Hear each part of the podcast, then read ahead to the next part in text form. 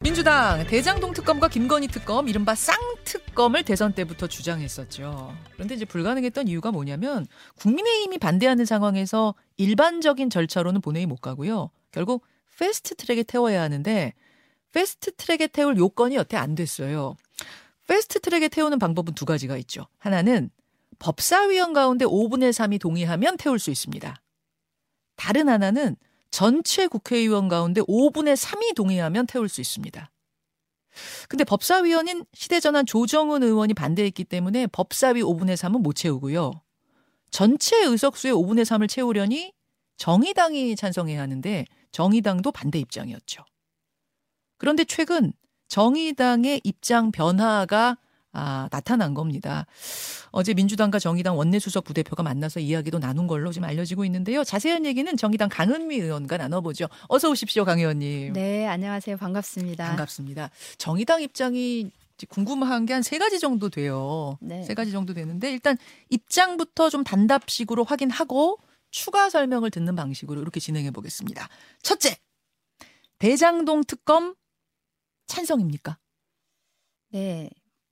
수사 범위는 조금 다를 수 있지만 어, 찬성입니다. 둘째, 김건희 여사 특검 찬성입니까? 예, 그것은 좀 지금 현재로서는 특검보다는 어, 검찰 수사가 먼저다 이렇게 보고 있습니다. 셋째, 이재명 대표 체포 동의안 만약 국회로 오면 찬성입니까? 반대입니까? 체포 동의안이 아직 국회로 오지 않았는데 그 부분을 이야기하는 것은 좀 부적절하다고 생각합니다. 하지만 올 것이 거의 뭐, 뭐, 그러니까 대비는 해야 되는 상황에서 국회의원들이 개개인이 의견을 가지고 계실 테고, 당에서도 논의는 하시는 거 아니에요? 이 정도 중요한 사항은? 아, 대부분은, 어, 이제 실제로 제출이 되고 나면 바로 어, 임시 의총을 통해서 결정하기 때문에 이런 사안들을 미리 논의하지는 않습니다. 아, 그렇습니까? 네. 이건 그럼 제가 잠시 후에 강 의원님 의견을 좀 더 여쭙기로 네, 하고 네. 하나하나 풀어가 보죠. 우선 대장동 특검은 어 범위는 좀 다르지만 찬성한다 그러셨어요. 보니까 강 의원께서 대표 발의하신 하시, 네. 하시 기로 한 건가요? 이미 하신 건가요? 네, 아 오늘 오늘인가요? 그 대표 발의할 건데 먼저 예. 의총에서 구체적인 범위나 이런 것들을 논의하고 나면 예. 어, 발의를 할 생각입니다. 말하자면 강은미표 정의당표 대장동 특검 법안이 오늘 발의가 되는 건데 민주당 것과는 어떻게 다른가요? 일단 저희는 어 50억 어 클럽에 집중하고 있습니다. 예. 이제 왜냐하면 어, 최근에 곽상도 아들의 퇴직금을 제3자 뇌물 공여죄로 인정하지 않은 법원 판결로 해서 예. 실제 아버지가 곽상도가 아니었으면 50억 받을 수 있었겠냐는 음. 측면에서 시민들의 분노도 굉장히 크고 특히 청년들의 박탈감이 굉장히 높은 편인데요. 그렇죠. 그런 면에서 이 부분에서 좀 더 집중해서 좀 어, 특검을 해보자. 아. 이 부분은 어, 누구나 다 동의할 수 있는 것이기 때문에. 네, 추진을 하고 있고요. 입장 민주당 같은 경우에는 이재명 대표 연루된 거 전반에다가 뭐 부산저축은행 건 거기다가 어, 윤석열 대통령 아버지 집과 관련된 거 집을 판 문제 뭐 이건과 관련된 것까지 다 하자라는 입장인 것 같은데 그 부분은 제외해야 된다고 보시는 건 왜일까요? 일단 제외라고 보기보다는 예, 예. 어, 많이 논란이 되고 그다음에 가장 국민들이 분노하고 있는 부분에 대해서 검, 특검을 하자는 거고요. 안 이제 그러면 실제로 이제 예. 이게 50억 클럽 의혹과 관련된 불법 로비 및 뇌물 제공 행위고 좀, 예. 그다음에 수사 과정- 과정에서 범죄 혐의자로 밝혀진 관련자들에 의한 불법 행위 음. 예, 그리고 화천대유와 성남의뜰 사업 자금과 관련된 불법 행위 이런 것들이기 때문에 실제로 이런 것들이 가령 부산저축은행과 관련해서 초기 자금이 연계돼 있다고 하면 그렇게 조사가 될 수도 있겠죠. 음. 하지만 이 수사 대상에서 네. 구체적으로 명시하진 않고 연계에 따라서는 조사 대상이 될 수도 있다 이렇게 봅니다. 그 정도로 더 방대하게 처음부터 대상을 가져가지 않는 이유는 자칫하면 정쟁으로만 흐르고 뭐 결과는 잘 안 나오고 이럴 염려가 있기 때문일까요? 네, 그렇습니다. 그리고 네. 특히 이제 우리가 여기에서 많이 주목해야 될 것은 이제 이뭐 그 녹취록에서도 나와 있지만 오히려 이 50억 클럽과 관련된 것이 훨씬 더 얼마나 이 전현직 검찰, 정치, 언론이 음. 어, 비리로 묶여 있으면서 어, 실제로 사법 체계 자체를 무력화하고 있고 음. 어, 그리고 정치를 맘대로 움직여 왔는지를 보여주는 것이기 때문에 예. 이것을 제대로 밝히는 것이 앞으로 검찰 개혁 문제라든가 그 다음에 이런 그 도, 시 개발을 할 때 어떻게 해야 될지를 보여주는 사례일 거라고 보기 때문에 여기에 집중하려고 합니다. 강은미표 대장동 특검 법안, 정의당표 대장동 특검 법안은 그래서 50억 클럽 일당만을 수사 대상으로 일단 한정 짓는다 그 말씀. 그리고 나서 눈에 띄는 게 뭐냐면요. 사실 특검 수사에서 가장 중요한 게 특검을 누구로 뽑느냐 이 부분일 텐데 그걸 추천하는 사람이 이제 국회의원들 아닙니까? 그럼 대통령이 그 중에서 임명을 하는 건데 추천할 때 국민의힘 빠져라. 민주당도 빠져라. 비교섭 단체 세개 당이 하는 걸로 이렇게 발의를 하실 생각이시더라고요. 그건 왜 그렇습니까?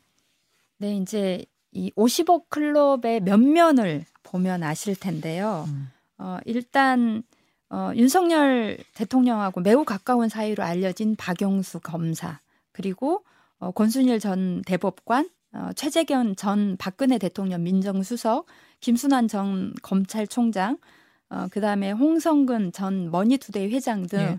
어, 민주당과 국민의힘과 밀접하게 관계돼 있는 분들이기 때문에 아. 실제로 어, 여기서 이 특검을 추천해서 음. 수사 결과가 나오더라도 예. 국민들이 신뢰할 수 있겠냐라고 하는 측면에서 어, 이해관계가 음. 충돌이 없는 음흠. 어, 이 야삼당이 추천해서 실제로 특검을 추진하는 게 훨씬 더 신뢰가 갈 수 있다 이렇게 보고 있기 때문에 그렇군요. 말씀드립니다. 민주당 박홍근 원내대표는 좀 반대 입장인 것 같더라고요. 원래 정해진 절차가 있는 건데 뭐 그것은 좀 어, 동의하기 어렵다 이런 취지로 어제 말씀하시던데 이 두 가지 조건 부합해야 지금 말씀하신 강은미 의원의 두 가지 조건이 부합해야 대장동 특검은 민주당과 연대할 수 있는 겁니까?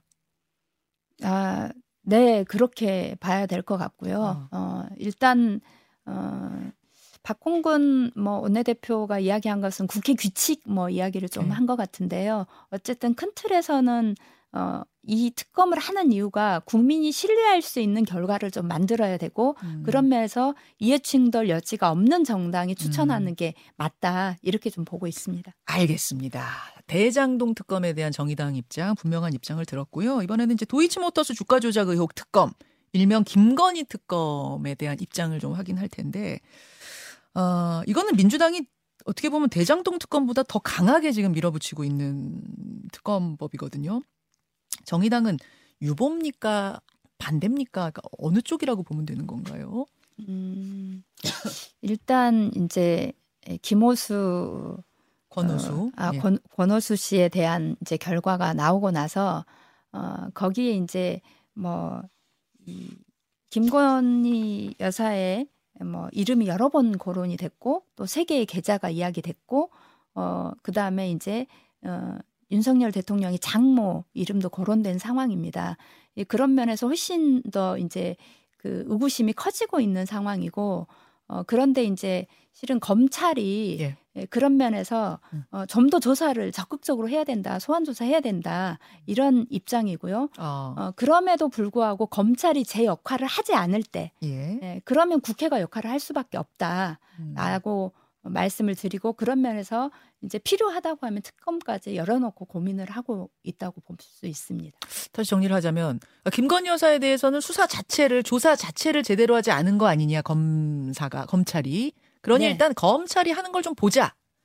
그러고 나서 특검으로 가야지 특검부터 가는 게 방법이 아니다 이제 이렇게 보시는 거예요. 네, 검찰이 어, 마지막으로 검찰이 국민한테 신뢰를 받을 수 있는 기회 로 생각하고 제대로 검사를 하라고 우리는 촉구를 하고 있는 거고요. 음. 그리고 검찰이 제대로 조사를 하지 않을 때, 수사를 하지 않을 네, 때, 네. 그 뒤에는 이제 저희가 다른 방안을 모색할 수밖에 없다. 이렇게 좀 뭐 논의를 했습니다. 그 검찰의 조사 시한 같은 걸 그럼 정 이때까지는 기다리겠다는 시한 같은 걸 정해놓고 계세요? 어, 시한 같은 것은 구체적으로 논의하지 않았는데 어, 우리가 어느 정도 어, 움직임이 없다고 이렇게 객관적으로 볼 수 있는 시간 정도가 예. 되면 그러면 저희가 이제 이후에 다른 방안을 이야기할 수밖에 없지 않겠나 이렇게 좀 봅니다. 어제 이정미 대표는 한 인터뷰에서 2월 말 정도를 그 기다림의 시간으로 보고 계신다는 말씀하시던데 그건 그거는 이정미 대표 개인 의견인가요?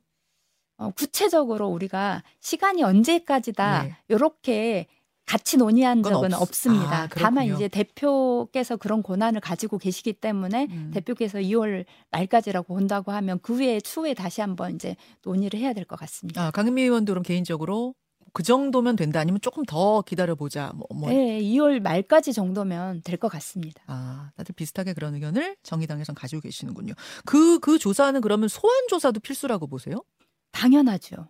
아, 소환 조사를 당연히 해야 어, 이 구체적으로 이야기를 들을 수 있다고 좀 보고 있습니다. 근데 현직 대통령의 부인이기 때문에 아, 마치 이제 야당 대표 소환 조사할 때도 얼마나 많은 뭐 이제 설왕설래 갈등들이 있었습니까?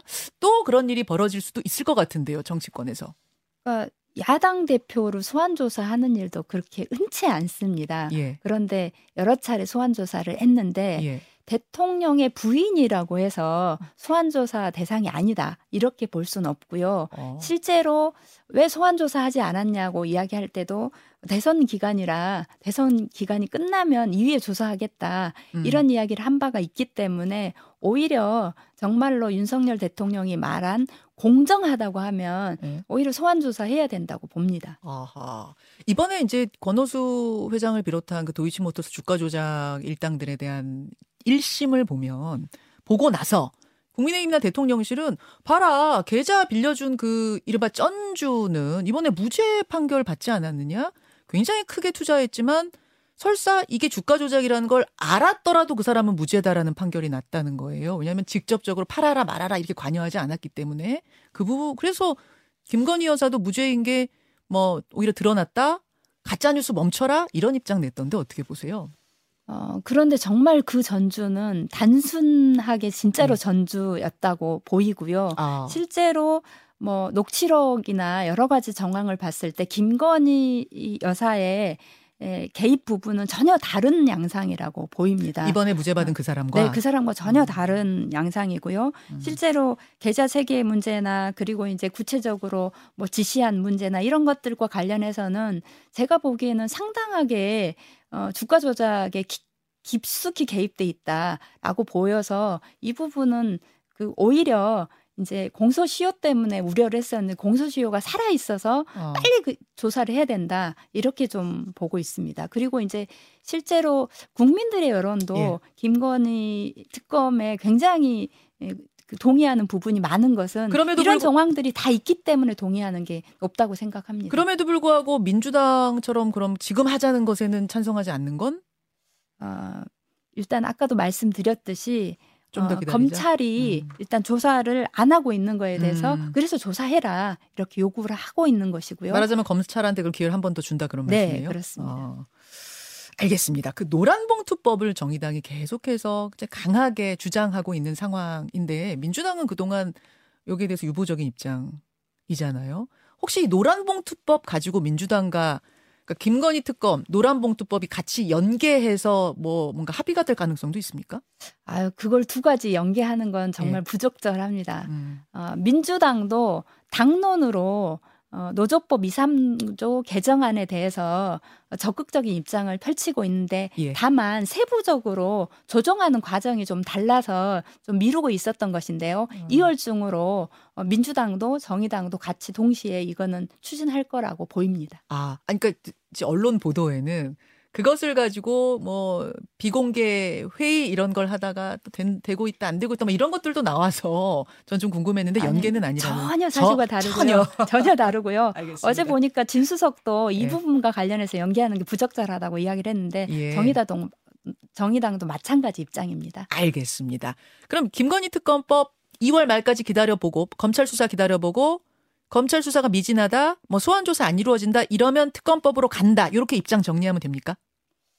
네, 이제 특검을 열어놓고 하자는 거고 저는 특검법 필요하다고 생각하고요. 일부 그래도 다른 방법 있지 않냐라는 의견을 갖고 있는 사람이 있긴 한데 정의당 결국은. 특검으로 가지 않겠냐 이렇게 좀 보고 있습니다. 음, 알겠습니다. 자, 약간 그러니까 2월 말까지는 일단 검찰 수사를 기다려본다까지는 확정적인데 네, 당의 뜻을. 모았는데 네. 그럼 그 다음에 특검으로 바로 가느냐 뭐 아니냐에 대해서는 또 한 번 당의 의견 모아봐야 된다 이렇게 정리하면 돼요. 네, 네, 그렇습니다. 알겠습니다. 그런데 이제 특검으로 갈 수밖에 없지 않냐 이런 예. 입장도 상당히 많이 있습니다. 그렇군요. 자, 정의당의 입장이 궁금하기도 하고 또 중요하기도 한 세 번째 물음은 뭐냐면 이재명 대표 체포동의안입니다. 들리는 얘기로는 이번 주 내에 국회로 체포동의안 날아올 것 같다 이런 얘기가 나와요. 왜냐? 기소는 사실 뭐 이재명 대표도 뭐 당연 할 것 같다, 뭐 당연히 할 것 같다 이렇게 얘기하는 정도니까 불구속 기소 아니면 구속 기소잖아요. 근데 구속 기소 쪽의 가능성을 더 높게 보는 상황에서 에서 어, 민주당은 뭐 당론으로 정하지는 않았지만 부결 쪽 입장이 확실한 것 같고 정의당의 분위기 전체적인 분위기는 어떻습니까? 일단 지금 현재 이제 구속영장이 발부되지도 않았는데 체포동의안에 대해서 뭐 찬성이냐 반대냐 이런 것을 논의를 하는 건 적절하지 않아서 실제로 논의를 하지 않았고요. 음, 어, 다만 이제 에, 우리 당 당규에 국회의원도 이제 이 부정 뭐 부패 혐의로 예. 어, 조사가 될 때 가서 조사해야 된다는 규정이 있습니다. 음, 어, 그런 측면으로 미루어 봤을 때 에, 그런 혐의가 있다고 하면 실제로 이제 뭐 찬성을 할 수밖에 없을 상황일 텐데 어. 지금 뭐 논의된 건 아니고요. 그리고 이제 특히 뭐 여러 가지 제가 이제 상황으로 봤을 때는 어 그동안에 오랫동안 조사를 했는데도 불구하고 여지껏 구속 수사를 하지 않는 것은 어, 직접적인 연관을 여지껏 찾지 못한 거 아닌가 이렇게 보기 때문에 실제로 어, 체포 동의안까지 넘어올지 이것은 좀 미지수지 않나 이렇게 봅니다. 여기까지 오늘 입장 듣겠습니다. 정의당 강은미 의원 고맙습니다. 네, 감사합니다.